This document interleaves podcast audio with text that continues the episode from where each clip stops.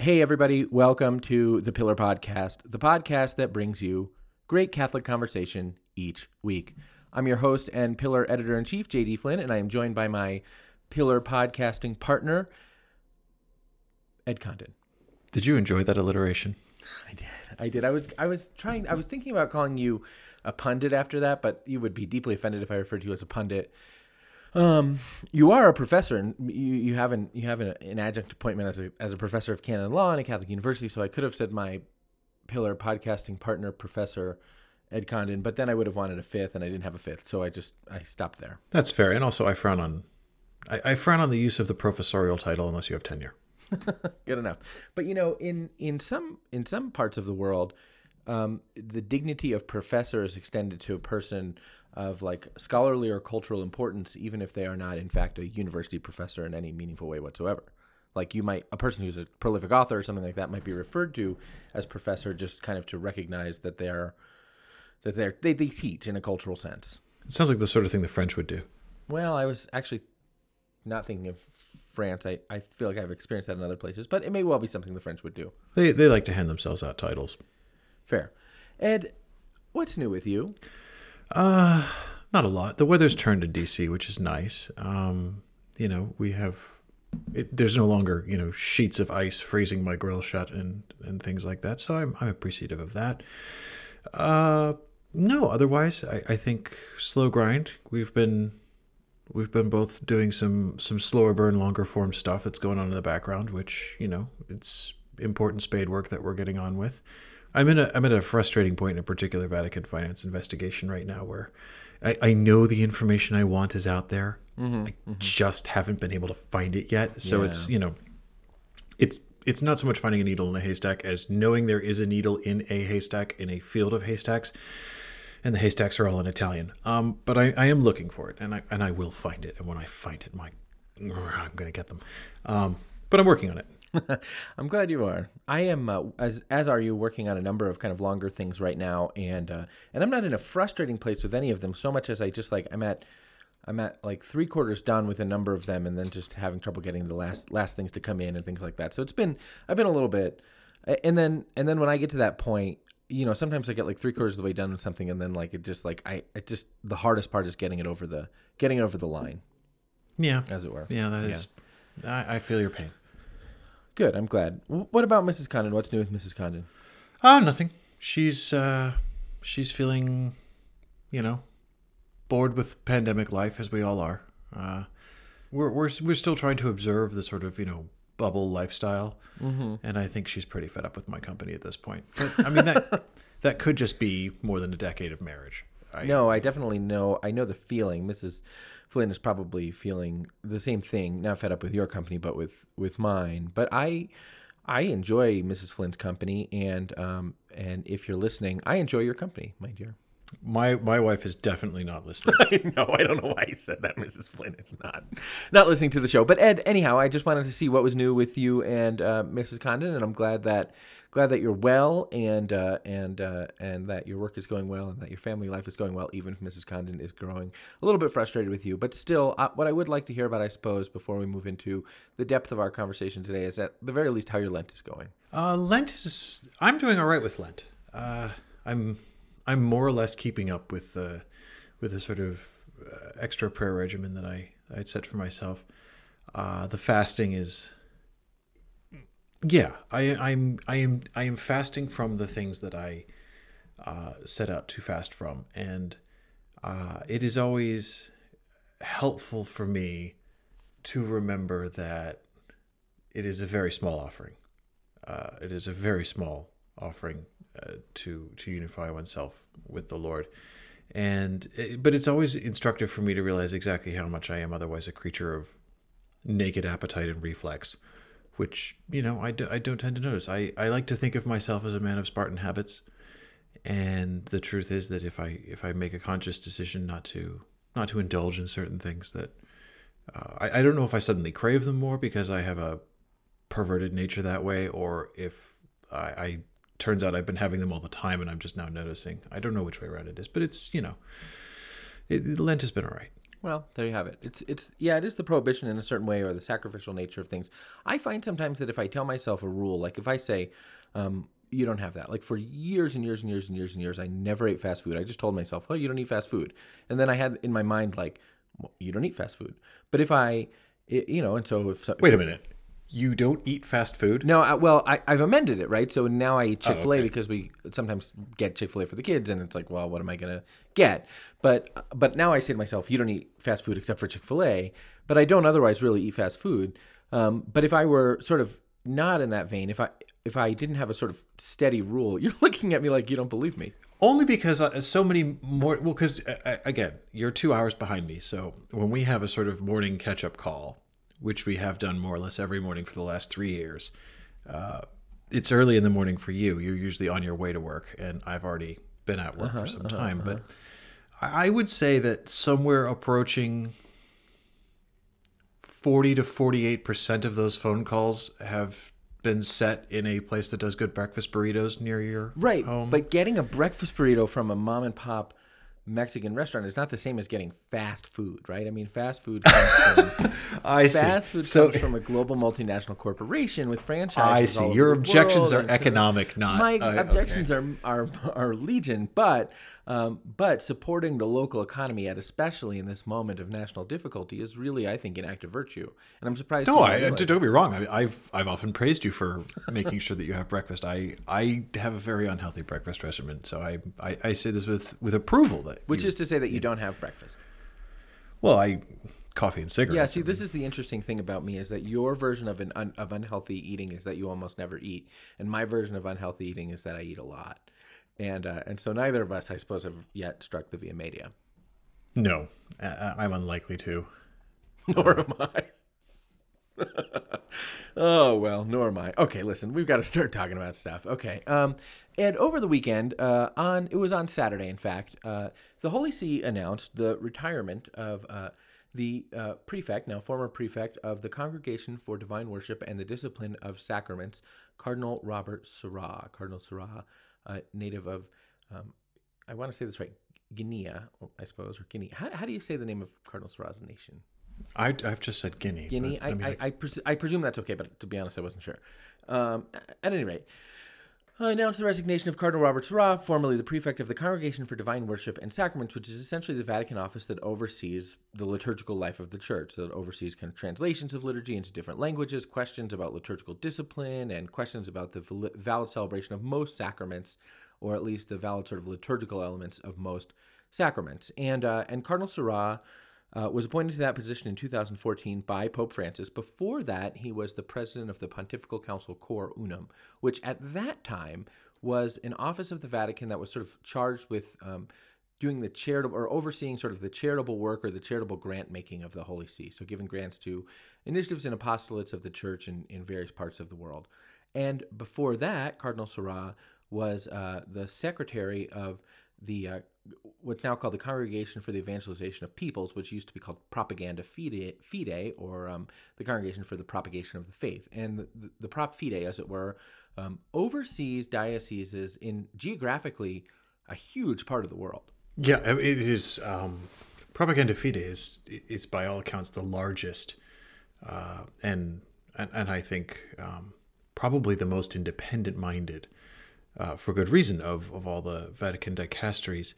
Because its job is to oversee what the church formally designates as mission dioceses around Right. the world, or And- mission and- territory. Exactly, and mission territory doesn't necessarily mean that it, the, you know the place doesn't have a bishop or or priests or parishes or religious. Uh, religious orders present in the diocese it just means you know a diocese can be mission territory if it just doesn't have the means to support itself either sort of practically speaking through money and stuff but also um, you know it doesn't have uh, a, a, enough of a footprint amongst the faithful that it you know can generate its own vocations that you know that it's self-sustaining. Places that are not self-sustaining essentially are designated as mission territory by the or or that are historically not self-sustaining. What's happening now of course is many dioceses that are prop fide dioceses have much a, much greater number of active catholics than dioceses in parts of the, the world where uh, europe for example where many dioceses have money so they're self-sustaining in that way but there are no people in the pews and no people in the sanctuary either and that's just how the germans like it sorry i'm sorry beg your pardon Ah.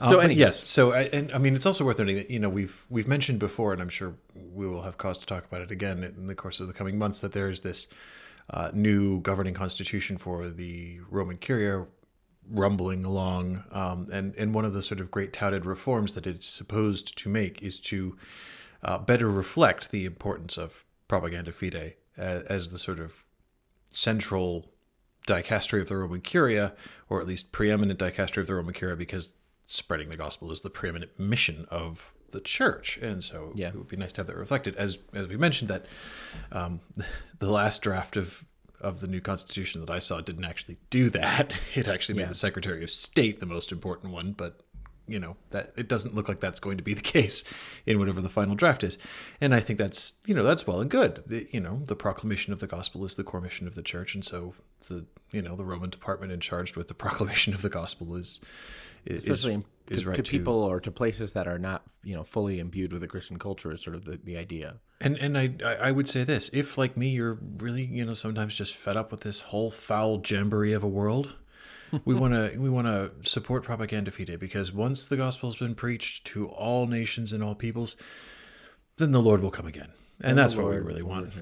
The thing about that is that you it's like it's like whack-a-mole, right? Because once the gospel has been proclaimed to all nations and to all peoples, um, uh, by the time you are pre- pre- preaching the gospel in one place, the places who heard it initially have largely forgotten it, and so um, the the mission of the mission of evangelization perdures, right? Yeah, well, and I mean traditional traditionally Christian countries are now not at all self-sustaining. I mean, you know, there's a case to be made that basically all of Scandinavia should be mission territory, should be considered mission territory. Uh, certainly, the dioceses there, although they are very old, centuries old, they are not by any means economically or uh, otherwise self-sustaining.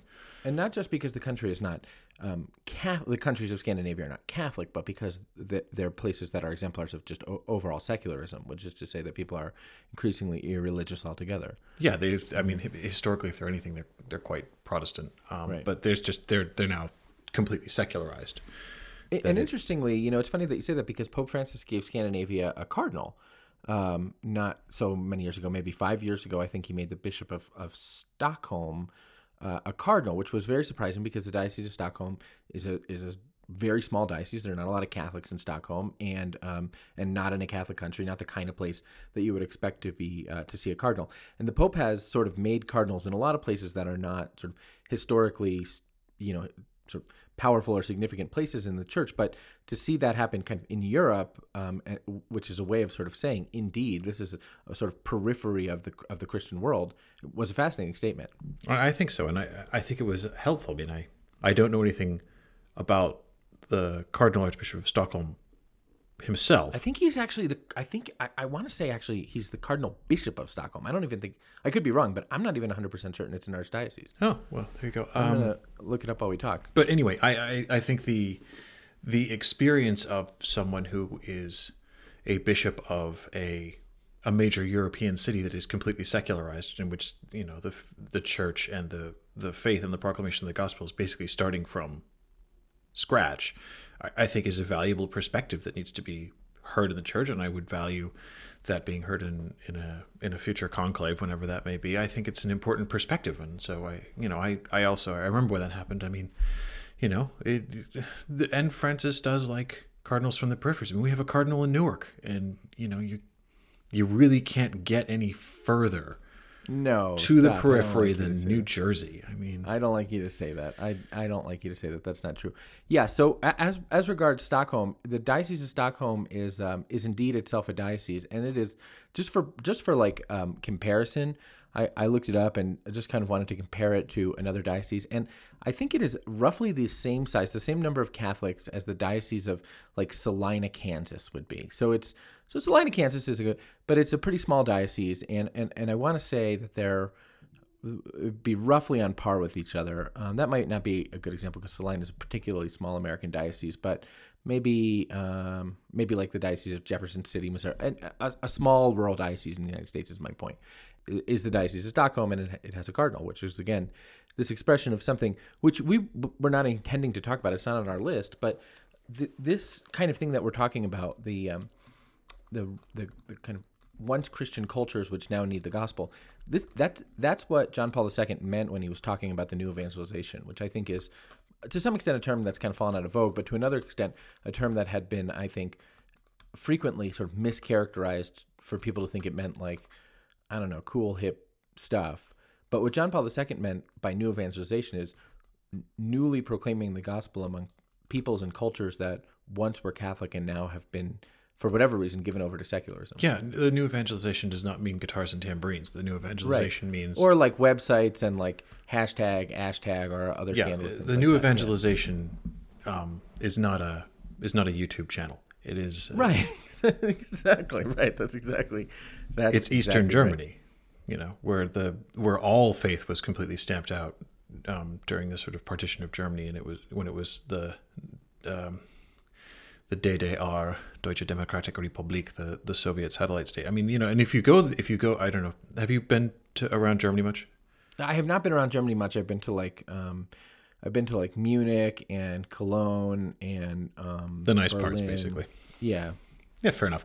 Uh, but no, I mean East Germany is fascinating if you ever if you ever go through it because I mean there it is you know scorched earth in terms of historical Christianity in many places and towns that were built you know during the post-war era you know have a have a definite sort of communist flavor to the architecture and things but also there you can tell there are towns without churches at the center that if you go to a West German town it might be empty, but there's a church in the center of the town, um, and, and that's just not there in, in other parts of the country. So it's yeah, this is this is the new evangelization. Getting back to what we were Well, hold orig- on. I want to say one other thing about that, and then we'll get back because that's what John what John Paul II actually had in mind when he started talking about the new evangelization was was were the parts of the world that had lost Christianity or had lost a lot of the cultural um, artifacts of Christianity or cultural aspects of Christianity during the Soviet period. Um, that's kind of that was the first thing that he had in mind. But when I think about it, Colorado, where I live, is an increasingly uh, secular and aggressively secular place that, um, in a certain way, had a less, you know, has a less of a Christian history than than did Germany, but um, had had a, more at one time more of a Christian culture than it certainly does now, and is an increasingly secular place.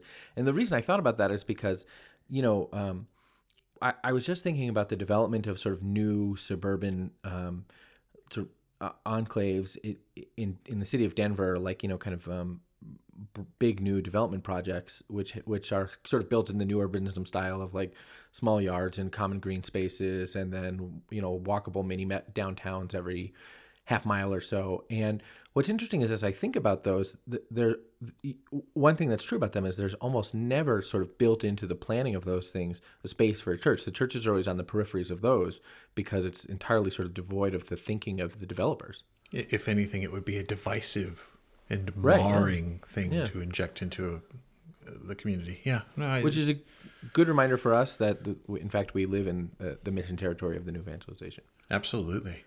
Uh, going back to Rome. And Going back to Rome. So, yeah, on Saturday, So Cardinal Sarah used to work there, and Cardinal uh, Sarah used to work there. He actually tendered his resignation in June last year. not from Prop Fide, but from from the, the place where he had been prefect or head since 2014, the Congregation for Divine Worship and the Discipline of Sacraments. Correct. Mm-hmm. So Cardinal Cardinal Sarah tendered his his resignation in June last year when he turned 75, as all heads of Roman dicasteries are are required by law so to do, and mm-hmm. the Pope, uh, as is often the custom, uh, not just with curial heads but also with you know, diocesan bishops and, and others who uh, submit their resignations at the same age, accepted it, you know, sort of nunc pro tunc. In other words, you know, I'm taking this and I'm putting it in a drawer, and Right. you know, when I know what I want to do next, I'll take it out of the drawer and accept it.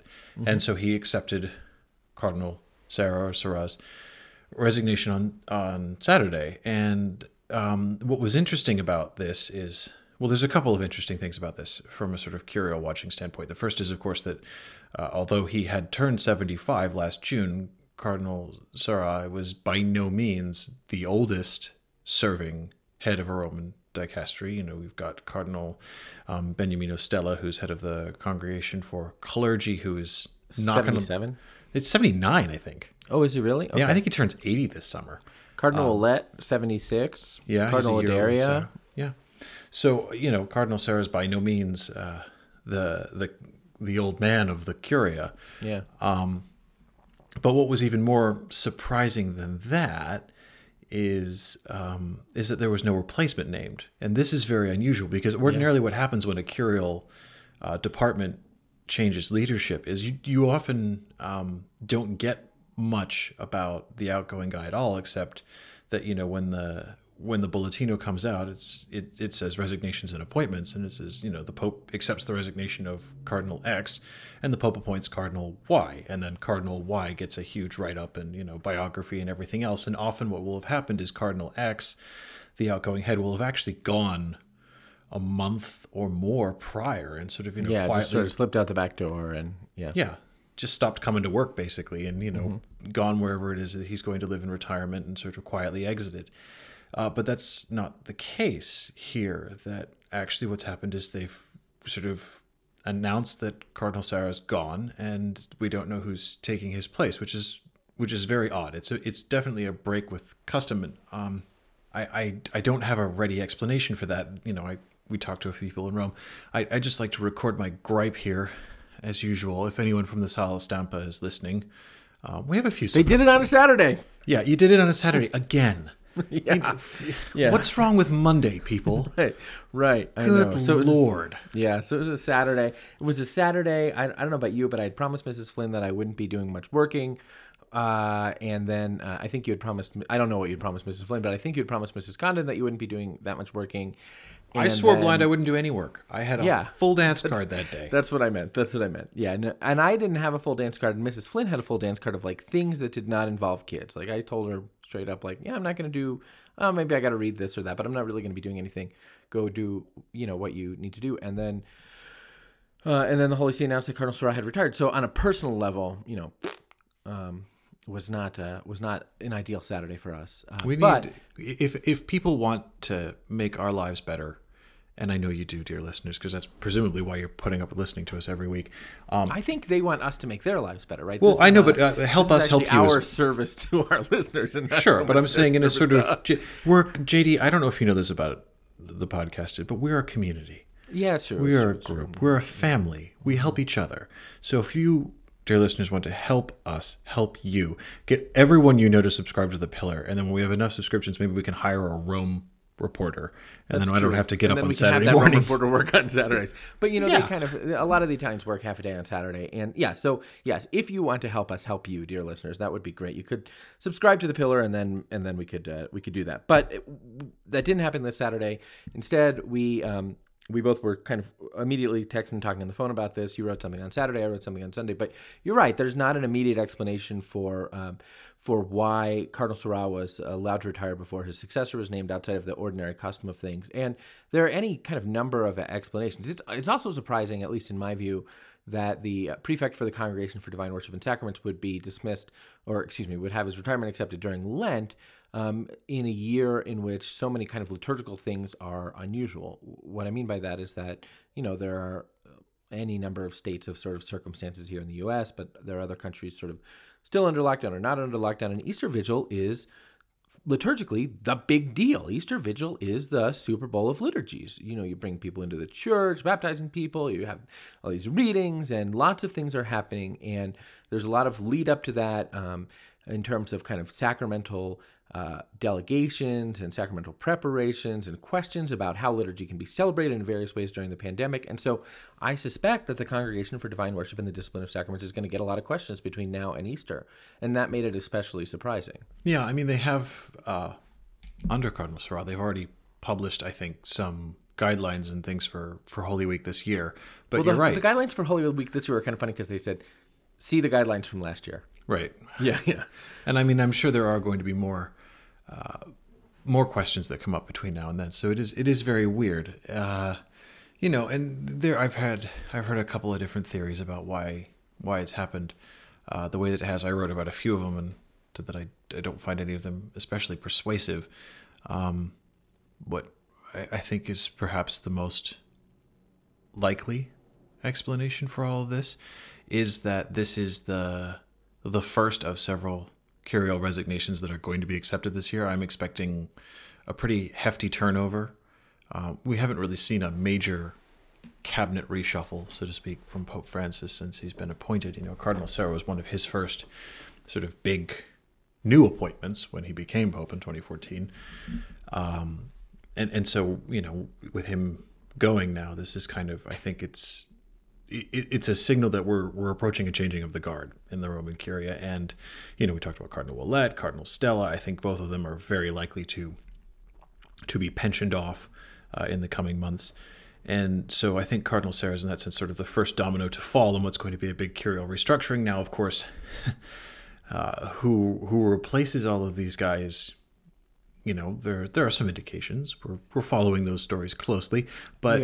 It, it will also depend a great deal on what's the new shape of the roman curia because if we do get a sort of new constitution we could be looking at the the merging and restructuring of how these different departments are. I've heard more than one person suggest to me that the congregation for divine worship could be merged with um, some smaller pontifical councils sort of absorb them or even merged with the congregation for the causes of saints. Um, you know which is not not impossible. I, I Right. could I could see that happening. Um, you know, and in which case you you you might that might be a reason why there's no um, no successor designated for Cardinal Sarahs because they're waiting to appoint ahead of what people will inevitably insist on calling a new super dicastery, which I hate. That. I hate that term. Yeah, I hate that term. It's such a silly word. Anyway, but that's one possible reason, and, and so we really won't know until these things start start sort of shaking out. Uh, but I think the most likely answer for you know why why last weekend, why last Saturday is you know because the Pope decided to, and you know you can say a lot of things uh, about Pope Francis, and I think one thing that everyone can agree on is he's a guy who just you know acts. He does what he does. Yeah, he yeah, does he does. what he When he does. says he Yeah. wants to, when he decides he wants to do something, he does it. If he says he, does wants it. a guy to resign, they're gone. Uh, that's Yeah. you know that's how it works. Yeah. W- One of the things that came out of that, there's a lot of things to unpack there, but one of the things that kind of came out of the Sarah resignation was just the frustrating thing for me of just the unusual, just the ordinary kind of, um, uh, the ordinary kind of trope that gets pulled out with Sarah and Pope Francis, where like Sarah is painted as the enemy of Pope Francis and, you know, the Pope is against him and all these things. And, and I wrote about that listeners to the show might have listened, read it, or if they didn't, they can. But um, it, it, it just it frustrates me because I think there's a way in which people exaggerate the. Um, S- and the Holy Father obviously have different theological starting points in a lot of different ways. I mean, they just come from different, I think, sort of schools of theological thought.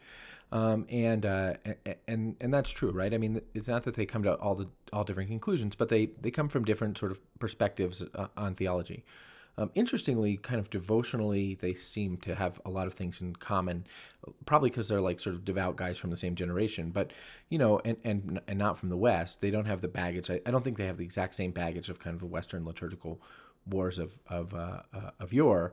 So they just have they, they, their temperaments in certain ways don't seem all that different either. But they, they come from markedly different theological schools. I think that's clear.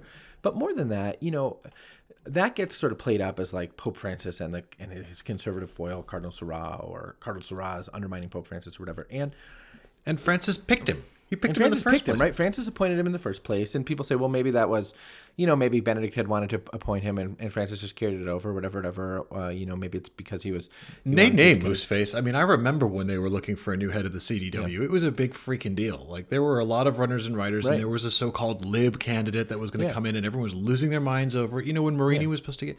Yeah. And, you know, the And- Pope made a conscious decision. He picked this right guy. exactly and so you know there's that and, and but also just like uh, i think it's fair to say that they're from different you know tribes if you will different just markedly different sort of friend groups in the vatican if you will. Um, and i think those things play a role right? Because the pope would be saying well should i to his own advisor should i keep the should i keep him on? You know should i let his retirement go? And there wouldn't be anybody sort of in the in the room with the pope saying oh Sarah's the guy. We got he's our guy or something like that. But that doesn't make them that's true right? But that doesn't make them the, the, the, the characterization that I think that the characterization that comes often of people uh, like Cardinal Sarah who don't come from the same sort of theological starting point of the Pope is that they're willfully trying to undermine him or they're anti-Francis or those things. And I think there is, I mean, a genuine vein of people who are like truly uh, beyond the pale of, of, of, of anti-Francis, but sort of every person who is not um, from the Pope's social group, it does not fit into the, or, you know, theological uh, starting point does not fit into that category.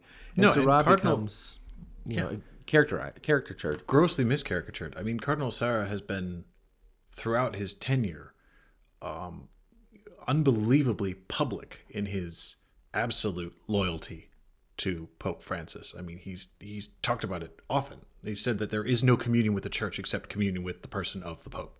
Like he said that in terms when people were freaking out about I forget which synod it was. It was either the young people synod or uh, the synod on the family, and people were making this big noise about oh this is you know you can't do this. The Pope can't do this. and Amoris Laetitia. And Cardinal Sarah said like in terms if you are not in communion with the pope you are not in communion with the catholic church there is no middle ground Yeah. you you don't get to pick and choose like he's that kind of guy and you know on like big disciplinary issues like clerical celibacy you know the people often try and portray cardinal sarah as sort of you know undermining francis and attacking francis like that you know the co author Yeah, yeah. book with benedict XVI that he put out on defending clerical celibacy and was like oh, this is a wild attack on pope francis no it wasn't they said exactly the same thing that Pope Francis said. In fact, Pope Francis's PR guy came out and said, "This is a great book.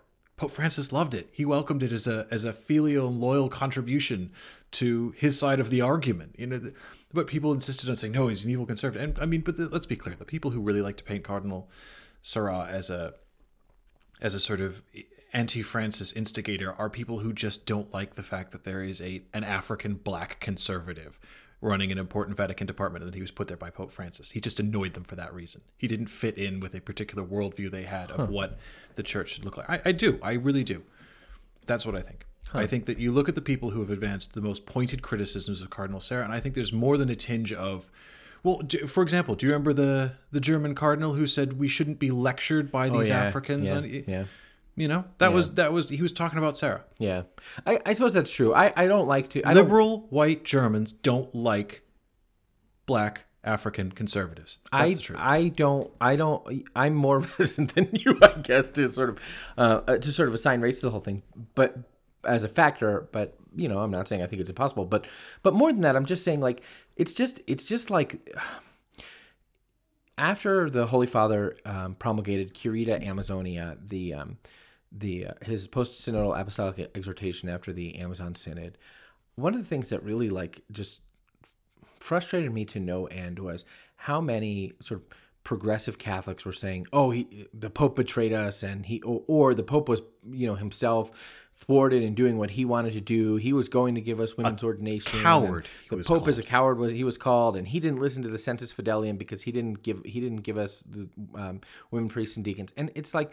Um, the the caricatures of the Pope. Now, I have raised on this show and will continue to raise questions that I have about um, aspects of the Pope's magisterium that I genuinely don't understand, aspects of the Pope's leadership that I genuinely don't understand.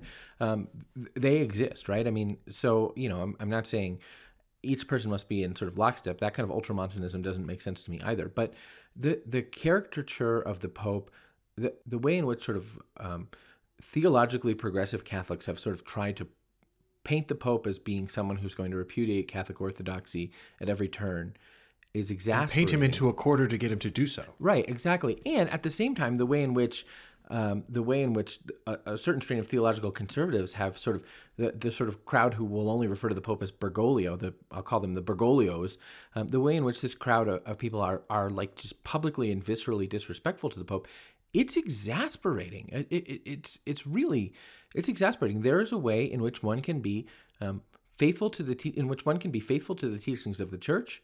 Um, respectful of the Holy Father as the principle of unity in the life of the church, um, wanting to you know get clarity on things, recognize the way in which the Holy Father comes from a different theological school uh, than perhaps certainly than I was formed in. Um, and, and and and you know thinking that there are legitimate theological questions to, to be unpacked about a lot of things without at the same time sort of needing the pope to be this caricature extreme of one thing or another. It's reading the entire curia and the dynamics of the curia through the lens of one ideology or another. And it's it's it's exasperating It is exasperating, but it's. I try to just not let that in. You know, when when I'm when I'm constructing the the perfect echo chamber that I have tried to make my Twitter feed, for example. No, I do. I do. I've said it before, and I'll say it again. My my Twitter feed is not a public service broadcast. It's there for my own amusement and entertainment, and I don't feel the need to expose myself to what I consider to be unserious and disingenuous um, Good points you. of view, and people who routinely sort of trash the Pope as being not um, either not a valid Pope, you know, the sort of full on Sede Vacante crazies, or just the people who say, "Yeah, he's the pope, but he's a heretic and he's wrong," and all this. Like, I don't, I don't need to listen to that. I don't have time for that. You know who doesn't have time for that? Cardinal Sarah. Yeah, yeah, yeah. So Yeah. Clowns to the left, jokers to the right, as it were. Um, but you know what? What? What we had, what we very had, true. what we had intended to talk about, because you're right. I think the going back to Sarah, I think. Well, you're saying Sarah, I'm saying Sarah. Let's call the whole thing off. Going back to Cardinal Sarah, um, you know, I think you're right that his resignation is the first step among several that are coming. That um, probably the prefect of the Car- Congregation for Clergy is soon to be replaced. Probably the prefect of the Congregation for Bishops is soon to be replaced. I don't think the prefect of the Congregation for the Doctrine of the Faith, who himself is over 75, is soon to be replaced because he hasn't been in the job for very long and because he seems to be, um, he, he seems to be a person who has, you know, a close relationship with the Holy Father. His friends have a close He's relationship got with the SJ Holy Father. after They're his both, name. they're both Jesuits. Yeah, I just don't see that that being ur- as urgent for the Pope in any way. Um, but anyway, I do think we're going to see these changes soon. Um, and you know, maybe they presage the kind of promulgation of this curial reorganization thing. Maybe they don't. But this was the question that I had wanted us to talk about, Ed, and uh, and and I don't know any other way to phrase it, but I think it's good for us both to talk about it when we think about these things, when we talk about these things, they kind of matter to us because we follow the internal life of the, the governance of the church. But I'd like us both to reflect for a moment on um, two people who are listeners to this show, but far less invested in Vatican politics than we. Why does the Roman Curia, Ed, um, why does it matter? Why should it matter? Why is it important for our moms? Devout, faithful, practicing, holier than us Catholics who are not paying attention to these things. Why, why should it matter to them? Ah, hi, mom. um, My mom is going to hope that you're saying hi to her because my mom's a huge Condon fan. I, I would never be so disrespectful to your mother as, as to say hi. Good. mom. I'm glad that would be weird. Yeah. Yeah. No, uh, why does it matter? I mean, it, we, we well, we've touched on some of this already. Uh, you know, why does it matter? Because we're in the run up to Easter. Uh, we're still in a pandemic. We're still in a situation where the liturgical life of the church is having to uh, adjust to shifting terrain in a very rapid way. Um, and and the the office that makes those calls is the one that is currently empty. So in the sort of immediate term, why does this matter? It's because of that. Also, you know the over and above the sort of specific day job of any one curial cardinal, whether it's heading, you know, the church's sacramental office or doctrinal office or evangelization office, that, and we've said this before, very often in Rome, and, and this is certainly true under Pope Francis, although I think it's also true, although perhaps it was unintentionally true under Benedict XVI and to an extent JP2, personality is policy in at the level of the Roman Curia in a lot of ways. And so, who is in these uh, senior positions in Rome? You know, it, it doesn't change the it doesn't change the lyrics of the song, but it changes the music. Um, you know how um, how instructions come out, how responses from dioceses are dealt with. Uh, you know how how you know what's the what tone of voice is Mother Rome speaking with? It is very much influenced by these things, and it comes out in a range of you know whether it's official responses or documents, or whether it's just in um, you know the sort of the tone of of everyday chatter coming out of the Vatican that these you know these are important jobs and they do they do trickle down. And even if you're not sort of following the the cut and thrust of the daggers behind the curtain uh, as as involves the curia I think it still bleeds into ordinary um, diocesan life in lots of parts of the world. I think in lots of parts of the world they they are unaware there is such a thing as the Congregation for Divine Worship and the Discipline of the Sacraments, and they're probably happier in their faith as a result of that.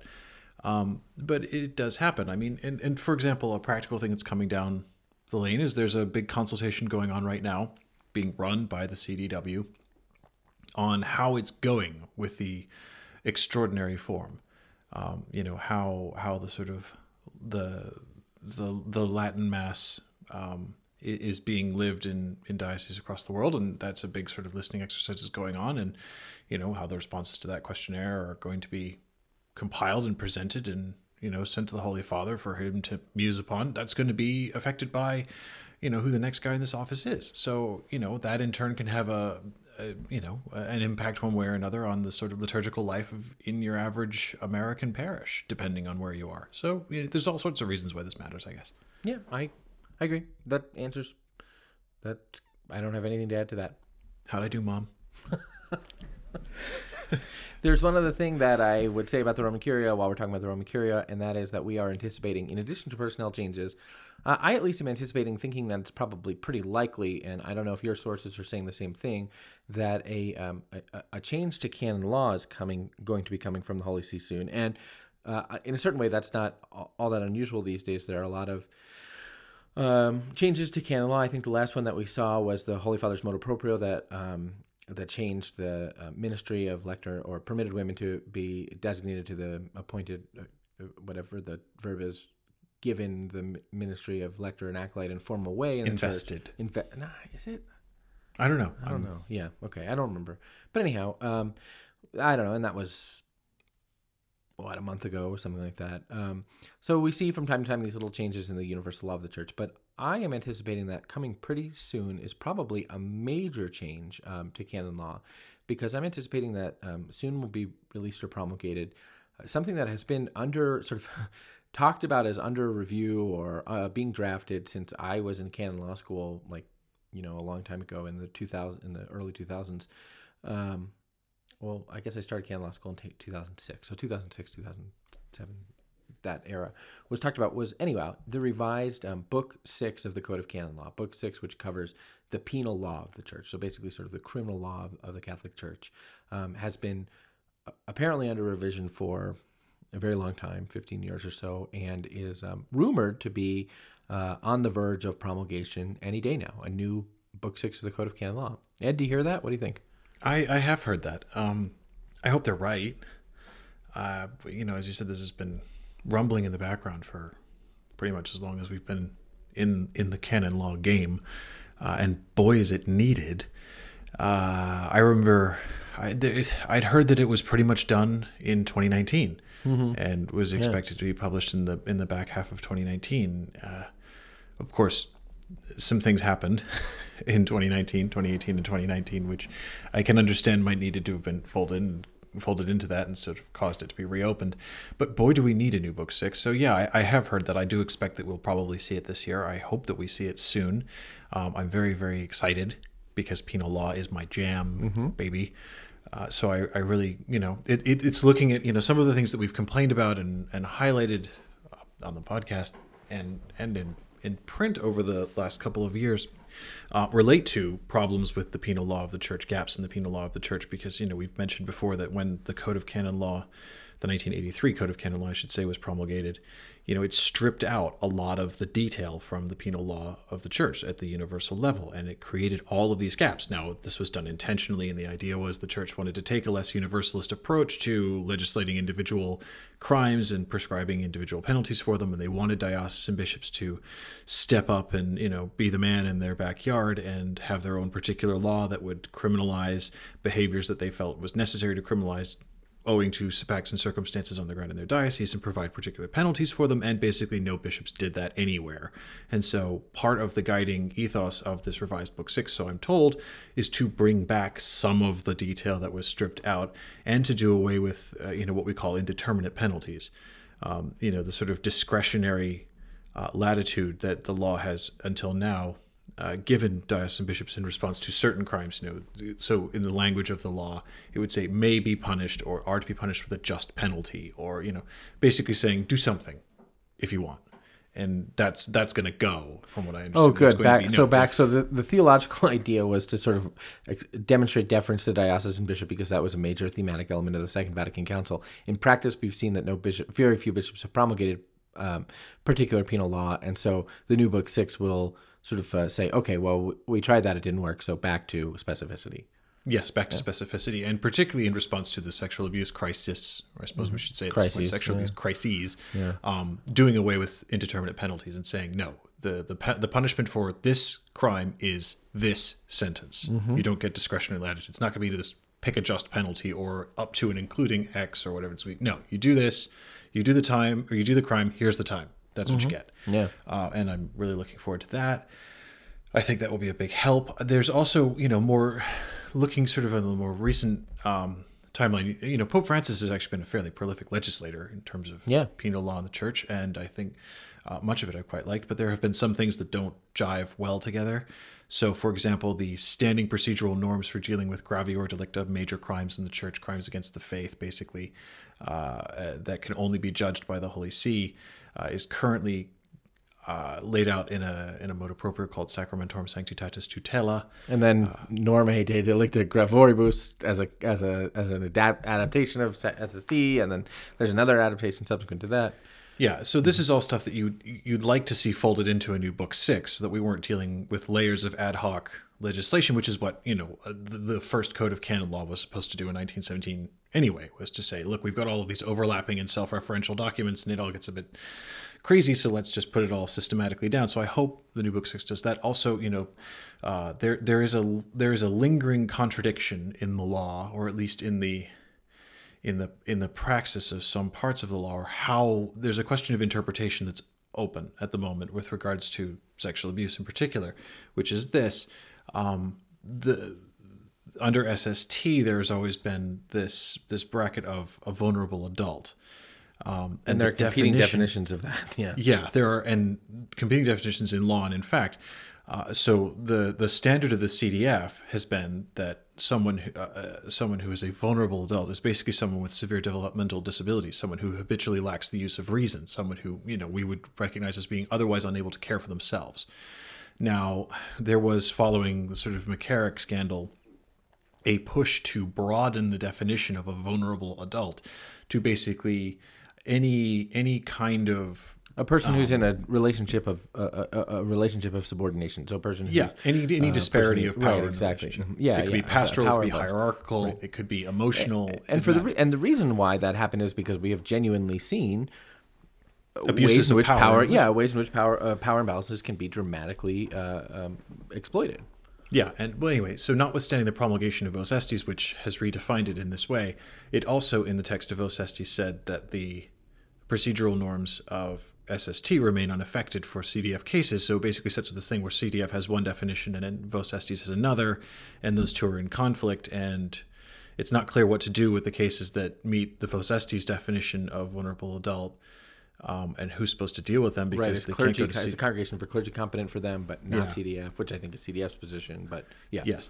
Anyway, so hopefully we'll see that resolved. I, for myself, I, I do not like, and I have never liked, and I've I've said this over and over again and written about it, that uh, I don't like this expanded bracket of vulnerable adult. I mean, you know, certainly. Oh, I think it's hugely important. I I, I- disagree. Oh no, I disagree. I we need to have something in law about this. Don't get me wrong. We need to criminalize the abuse of hierarchical relationships and pastoral relationships, and all that thing.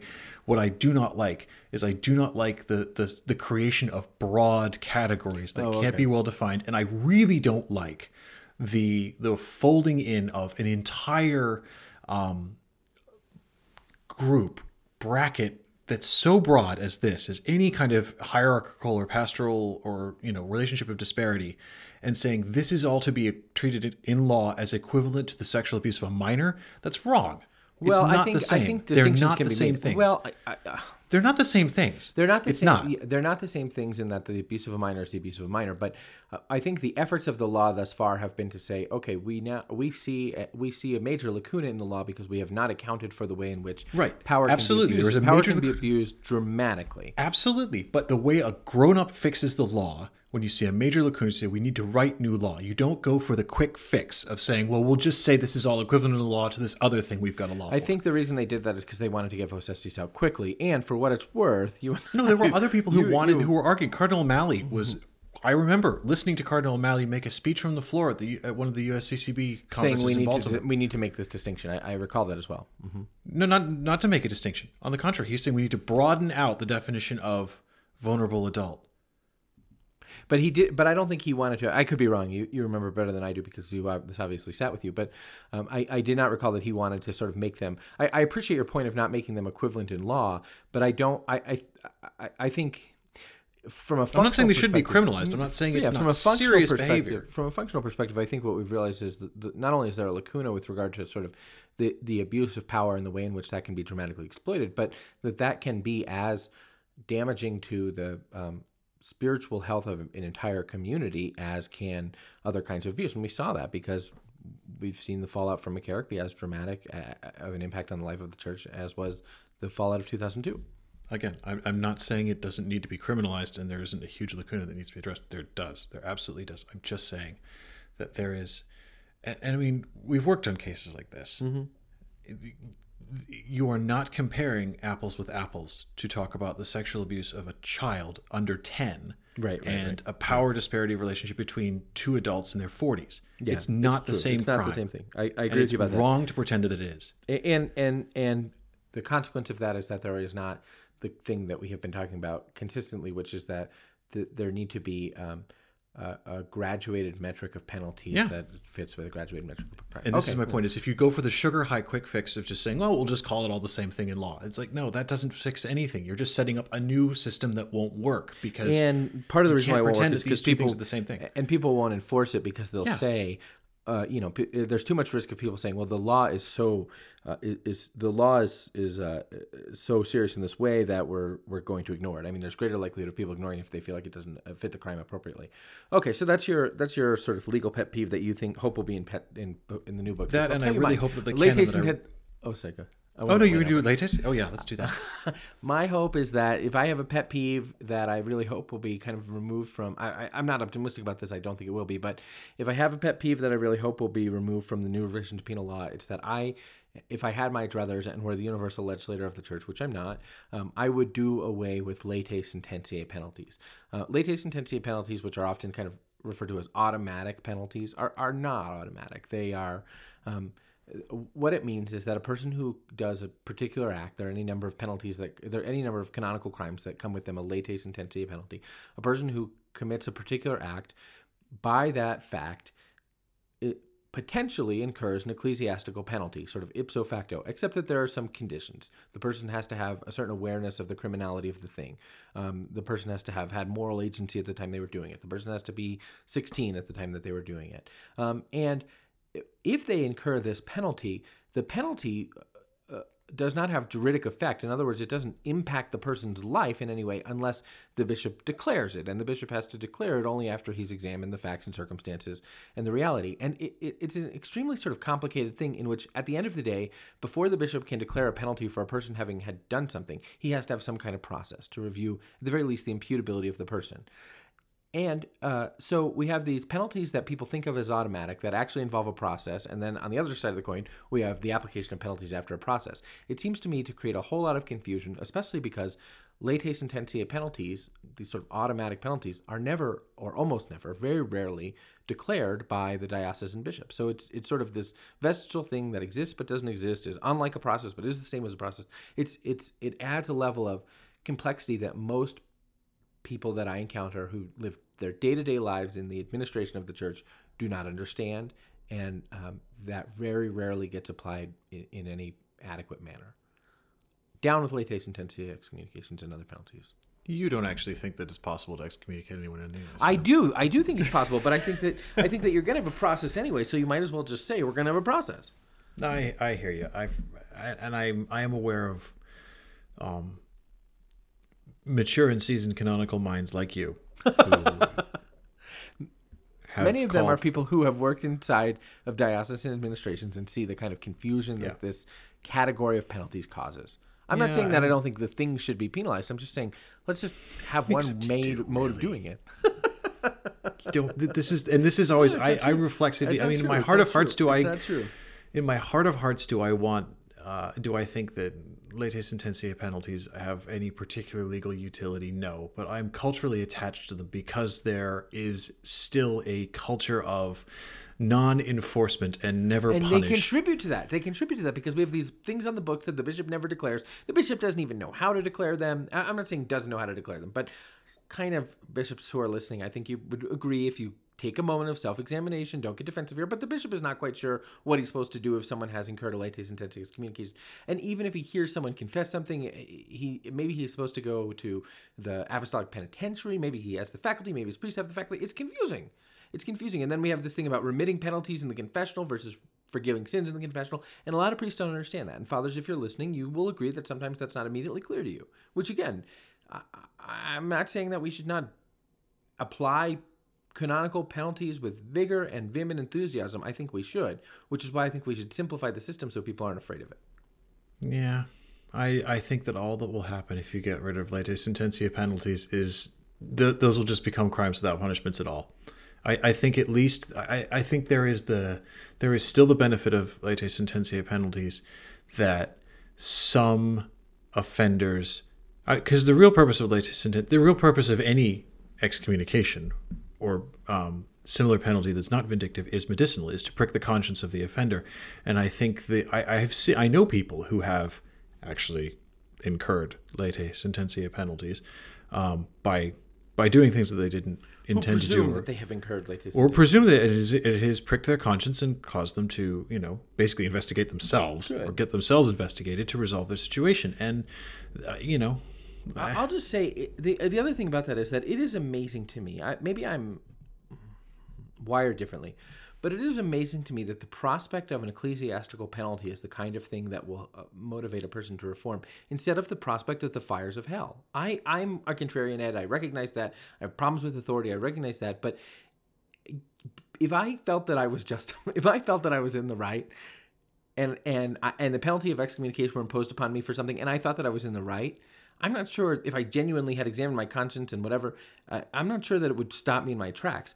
The idea that I might go to hell stops me in my tracks. I really don't want to go to hell. I bet you don't either. So it maybe we just ought to talk about uh, maybe to your point we should have these things to prick the conscience. Maybe we just ought to talk about the prospect of damnation more.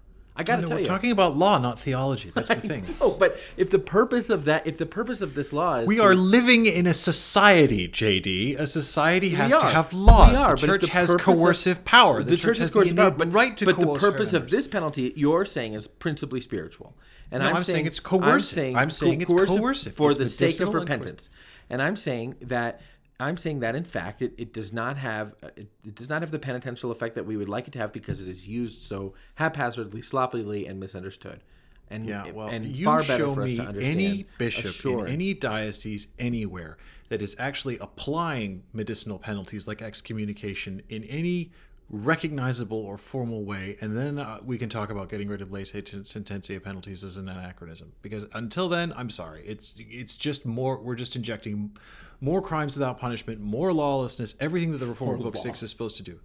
If you're a bishop listening to this program who is applying penalties in your diocese or declaring latae sententiae penalties in your diocese, I would like to personally thank you and buy you lunch. I would like to interview you and run a story about you while Ed is paying for our lunch. I'm not buying JD lunch, but yes. Okay, moving on.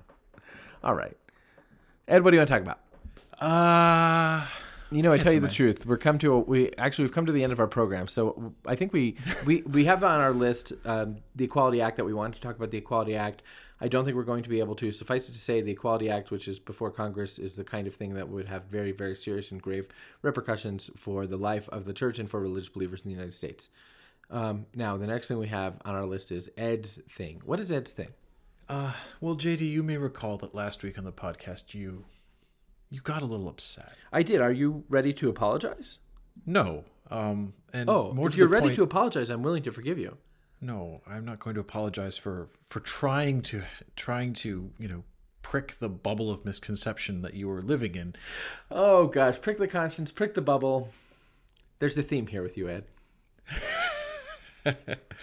Well, buckle up, because uh, I I some some of our listeners very very sweetly uh, listened to the last episode of the podcast and have submitted What did we fight about in the last episode of the podcast for people who didn't listen? Uh, you took the the blinkered and incorrect view that all IPAs are bad beer, and uh, I do not care for them because they're too hoppy. exactly, um, and and we're not going to relitigate that. Um, history will judge, but what I can tell you is some of the listeners read this and they they very kindly uh, in in response to to a tweet uh, I put out have submitted uh, some poems about your your feelings about IPA in in the style of Dr. Seuss's Immortal Classic Green Eggs and Ham. So JD, I have selected one, two, three. And then are you going to let me read my? I kind of thought that you were doing this. Are you going to let me read my little response that I made for you? Sure, but I'm going to read you these four, five of them, and you are going to have to pick a winner. All right. So pay attention, please, because you you you do have to judge these. Okay, so this is from uh, this is from. This I don't want to know. I want to judge them blind. Okay, you're judging. I, them I, I don't want to know. I mean, then it's going to be a whole thing. Okay. I do not like IPAs, Ed Condon. Please don't give me one. I beg your pardon. I will not drink them in a bar. I will not drink them in a car. I do not like the hops. If you make me drink one, I will call the cops. For me, they are too bitter, so I will treat them just like litter. Okay. All right. And uh, okay, so your second one. I am JD. I am Ed, lawyer Ed. That lawyer Ed, that lawyer Ed. I do not like that lawyer Ed. Would you like some liquid bread? I do not want it, lawyer Ed. Too many hops in liquid bread. Would you like an IPA? I would not like an IPA. I would not drink it any day. I do not want that liquid bread. I do not want it, lawyer Ed. All right. Sounds good. Pretty good, yeah. Um, okay, uh, this one is I could not, would not at the Badger. I will not. Because Will the not. Badger is, you wanted me to go to some place called the Badger Brewery of Brexton and drink with you a There is Badger. a brewery in Dorset called the called Badger that Brewery makes Dorset brewery. that makes good. It makes good beer. I, yeah, yeah, yeah. Okay. I would not, I could not, would not at the Badger. I will not, will not make you gladder. I will not drink them in a bar, not in the States, not in the UK, not in Dorset, whatever you say. I do not like them in a pub. I do not like them with my grub. I will not drink that hoppy brew. I do not like them, whate'er say you. I do not like them hoppy or not. I do not like them no matter what. I do not like those IPAs. I do not like them, Ed, I say. Okay. All right. Okay. How, how many submissions did you get? I mean, you did you winnow this down or? I, I've winnowed this down. I got a lot of submissions. These are the top five. Okay. Wow. Yeah. Okay. People, you know, people All heard you lose your mind about something, Jay. Well, I mean, I you were in a game. they wanted to poke the bear. Mm-hmm, Okay, uh, so this our pod is cast. We've had our say. Would you like an IPA? I would not like an IPA. I will not drink one, Ed. Okay. You will like it. Have a drink. It's not as hoppy as you think. I do not want it, do you hear? I will not drink your hoppy beer. I do not want an IPA. Please take that beer and go away. You should give a beer its due. Try this one from Badger Brew. I will not try a Badger Brew. To my protestations I renew. No thank you, no sir, no how, no way. I will not drink your IPA. Try Golden Glory and you'll see. You'll find that one. You'll find that you agree with me. No Golden Glory Badger beer. I do not want it, do you hear? I ask you now, with nerves affray, please spare me from your IPA. Well, that that had a good a good punch for the ending. That was, that was pretty good. And so, okay. This one is the final one. I do not like IPAs. I do not like them any day. JD Flynn is my name. And this wrong thought is ever the same. I do not like IPAs. I do not like them any day. While Ed may chatter all day long, I will stand my ground, however wrong. Will you drink it here or there? I will not drink it here or there. I will not drink it anywhere. I do not like IPAs. I do not like them any day. Will you drink it in the East Coast style? I will not drink it in the East Coast style, nor West Coast, nor lactose, nor the British Isles. This one is near not- biblical. I know. I will not drink them here or there. I will not drink them anywhere. JD Flynn is my name, and this wrong thought is ever the same. Would you drink them in a bar? Just please don't drink it in a car. I will not drink it in a bar. Why would I drink it in a car? I will not on. drink an East Coast style, nor West Coast, nor lactose, nor from the British Isle. I will not drink them here or there. I will not drink them anywhere. I do not like IPAs. I do not like them any day. Oh, would you? was Could you? With some fruit. I will not drink them with any fruit, though you continue to sound and toot. I will not drink it in a bar. Why would I drink it in a car? I will not drink an East Coast style. Why must you continue with your guile? I will not drink it here or there. I will not drink it anywhere. I do not like IPAs. I will not like them any day. While Ed may chatter all day long, I stand my ground, however wrong. You do not like them, so you say, but try it, and you may change your way. Ed, if this will end your constant chatter, I will try it, and not like it, no matter. Say, I do like oh IPAs. I like them very much this Wow, day. I did not will see drink that them coming. here and there. I will drink them anywhere. I will drink them with some fruit and will proudly sound and toot. I will drink it in a bar. I still won't drink it in a car. I will drink an East Coast style and West Coast and lactose and from the British Isles. I will drink them here and there. I will drink them everywhere. JD Flynn is my name, and my wrong thought is not the same. While Ed may chatter all day long, I concede my ground. he's always right. Oh no, I cannot. I mean, that was that gets points, I suppose, for being long. That's is that is that a okay? So I here here Ed. Let me just uh, find a response for you if I can. Uh, okay, uh, here's my response, and then I'll give the winner. I do not like them, not a fan, not here at home, nor in England. Not from the Badger Brewery of Brexton, no way, no how, out of the question. Just way too hoppy are those suds. Let's just drink stouts until we're buzzed. But if you ask nice Ed, as you do, I'll endure an IPA with you. And as long as we've got this sixer, well, let's drink the rest and then on to liquor. Uh, how how I liked do that. Oh, That thank was you. Yeah. that was that was very nice and conciliatory. Yeah, indeed. I wanted to, ma- you know, I, th- I thought that you were going to come with an apology, and so I wanted to come with a little bit of a conciliation myself. Uh, you didn't come with an apology, but those were really great. Readers, thank you. I mean, I, I truly am flattered. I, I, I don't know what to say. I'm very flattered that people would take time out of their lives to write poems was about, about, to my say people preferences. paused their lives yeah, I mean, to thank construct you. epic poems. So in, yeah, so I'm very. Fl- I mean, I'm very, very flattered. I, I, I- thank you. Um, I, I, I guess they're all winners in a certain way, and in another way, only one is the winner. Uh, I really liked. Um, so and maybe you'll say who I think won first place, and then you'll say who tied for second, which is the names of all the rest. Because I think everybody who read it should get their name announced. But I, if I had to give a first place, which I do, I would give first place to the second poem, and then uh, and then the rest can, you know, still all very good and. Okay, I'm very the, grateful. the second poem, um, which was I am JD, I am Ed, lawyer Ed. Uh, this is this was submitted by a fellow who identifies himself only as ostensibly Chris. ostensibly chris we're going to send you if you reach out to me and ed we're going to send you a pillar catholic um, shirt. Well, yeah we're going to send you a shirt. We're we, we got some swag everybody. And ostensibly chris we're going to send you a pillar catholic shirt. And everybody else all you second placers we're going to send you a pillar catholic sticker. So if you reach out to ed we're going to send you a sticker. Um, uh, but say the names of the rest. The- Okay. Um, the first submission was from Philip Jones. Uh, the, our our third submission was Mary Newman.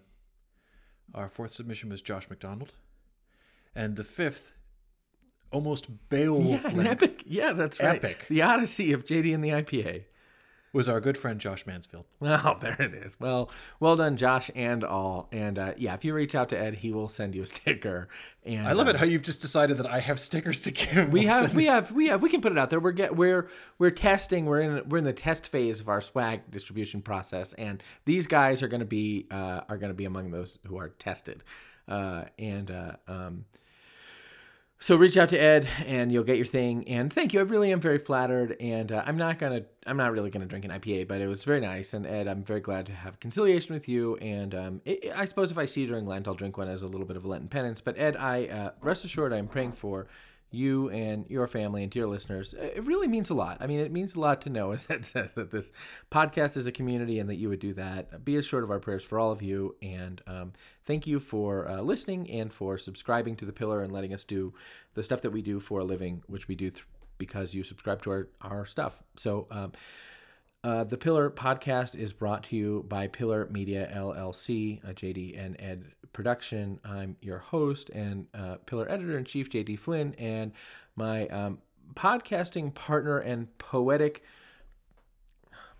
curator. I don't have a P word for curator. My podcasting partner and poetic publisher is uh, the Pillars editor and co founder, Ed Condon. And uh, we'll see you guys next week.